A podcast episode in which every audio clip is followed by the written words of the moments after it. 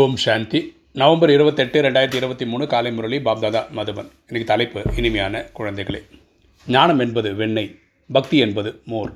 தந்தை உங்களுக்கு ஞானம் என்ற வெண்ணெய் அளித்து உலகிற்கு அதிபதியாக ஆக்கிவிடுகின்றார். எனவே கிருஷ்ணரின் வாயில் வெண்ணெய் காண்பிக்கிறார்கள். அப்பா சொல்கிற இனிமையான குழந்தைகளே, ஞானம் என்பது வெண்ணெய், பக்தி என்பது மோர். அதாவது பக்தி செய்ததுனால நம்ம கீழே விழுந்தது தான் மிச்சம். அதாவது கலைகள் குறைஞ்சு போனதான் மிச்சம். ஞானம் கிடைக்கும் போது தான் முதல் முறையாக நம்மளுடைய கலைகள் கூடுது. அப்பா வந்து நமக்கு இந்த ஞானம் என்ற வெண்ணெயை கொடுக்கறதுக்காக தான் வந்திருக்கிறார்.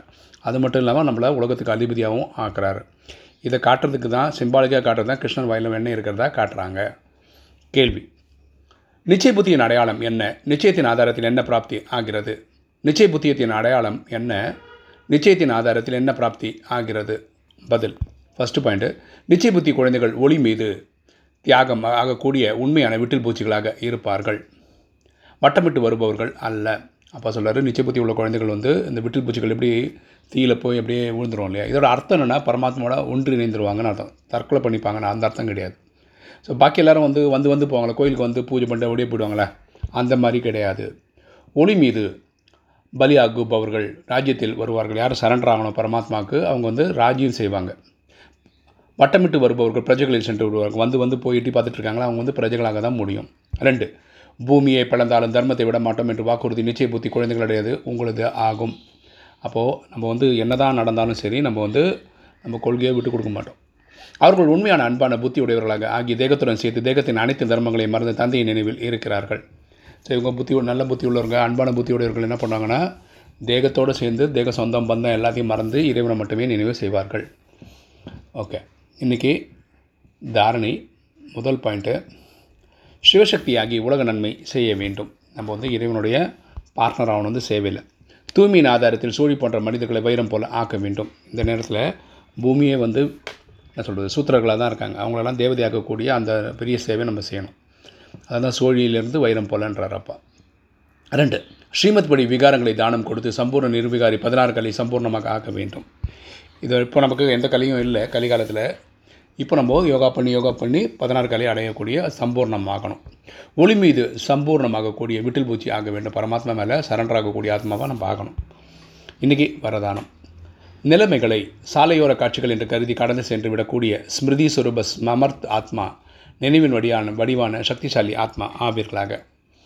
நிலைமைகளை சாலையோர காட்சிகள் என்று கருதி கடந்து சென்று விடக்கூடிய ஸ்மிருதி சுரூப சமர்த் ஆத்மா, நினைவின் வடிவான சக்திசாலி ஆத்மா ஆவீர்களாக. விளக்கம் பார்க்கலாம். ஸ்மிருதி ஸ்வரூப ஆத்மானா நினைவிலே இருக்கக்கூடிய ஆத்மா, இறைவனை நினைவிலே வச்சுக்கிறவங்க. சக்திசாலியாக இருக்கும் காரணத்தினால் நிலைமைகளை விளையாட்டாக கருதுவார்கள். யார் இறைவன் நினைவிலே இருக்காங்களோ அவங்க சக்திசாலி ஆத்மாவாக இருப்பாங்க. அவங்க நாடகத்தில் நடிக்கக்கூடிய எல்லா விஷயங்களும் விளையாட்டாக எடுத்துப்பாங்க.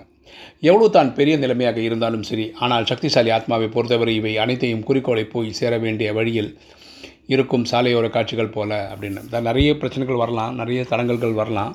இது வந்து நம்ம ட்ரெயினில் போகும்போது ரெண்டு சைடும் பார்க்குறோம் இல்லையா, மரம் செடி கொடிகள்லாம் பாஸ் ஆகி போகல, அந்த மாதிரி ஒரு காட்சி தான் அப்படின்னு நினச்சிக்கணும். ஆனால் நம்ம டெஸ்டினேஷன் ஊருக்கு எதுங்க போகிறோமோ அங்கே தான் போயிட்டுருக்கோம் ட்ரெயினில். அதே மாதிரி இங்கே வந்து நம்ம டெஸ்டினேஷன் வந்து வீட்டுக்கு போகணும், அதுக்கப்புறம் சத்தியகுந்திரத்துக்கு வரணும். ஜனங்களோ செலவு செய்து கூட காட்சிகளை பார்ப்பதற்காக செல்கிறார்கள், டூரிஸ்ட்டுக்குன்னு போகிறாங்க.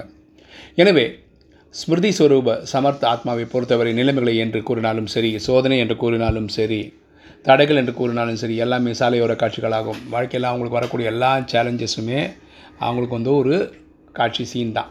வெளிவே குறிக்கோளை நோக்கி செல்லும் வழியில் சாலையோர காட்சிகள், அதாவது நமக்கு ஒரு குறிக்கோள் இருக்குல்ல, சத்தியகுதம் முதல் நாளில் வரணும், 9 லட்சத்தில் வரணும், 8 மணி மாலையில் வரணும், இந்த மாதிரி இதுக்கு வரக்கூடிய தடங்கல்கள் நமக்கு ஏதோ சொல்லிக் கொடுக்கறதுக்காக வருது. இவற்றை நான் கணக்கற்ற முறை தாண்டி சென்றுள்ளேன். நத்திங் நியூ, இதில் எதுவும் புதிதல்ல என்பதை நினைவில் இருக்கும். சரியா? ஸோ இது எத்தனையோ கல்பத்தில், எல்லா கல்பத்திலையும் இதை நான் பார்த்துருக்குறேன். இனி ஒரு வாட்டி பார்க்குறேன். நத்திங் நியூ, இதில் எதுவும் புதுசு கிடையாது. ஸ்லோகன்: மற்றவர்களை திருத்துவதற்கு பதிலாக தந்தையிடம் தொடர்பை இணைத்து கொண்டீர்கள் என்றால் வரதானங்களின் உணர்வுகள் ஏற்பட்டு கொண்டே இருக்கும். மற்றவர்களை, அதாவது கரெக்ஷன் செய்வதற்கு பதிலாக தந்தையிடம் தொடர்பு இணைத்து கொண்டீர்கள் என்றால் வரதானங்களின் உணர்வு ஏற்பட்டு கொண்டே இருக்கும். உண்மைதான். நம்ம வந்து எல்லாரும் திருத்த வேண்டியதில்லை. திருந்த வேண்டிய ஒரே ஆள் நான் தான் அப்படின்னு புரிஞ்சுக்கிட்டால் நல்லது. ஸோ அடுத்தவங்களை கரெக்ட் பண்ணக்கூடிய டைமில் நம்ம கனெக்ஷனில் போய் இருந்துட்டோம்னா அது நமக்கு பல வகையில் நல்லது. நமக்கு வந்து பரமாத்மா சொல்லக்கூடிய பல வரதானங்களை நம்ம ஞாபகப்படுத்தும். ஓம் சாந்தி.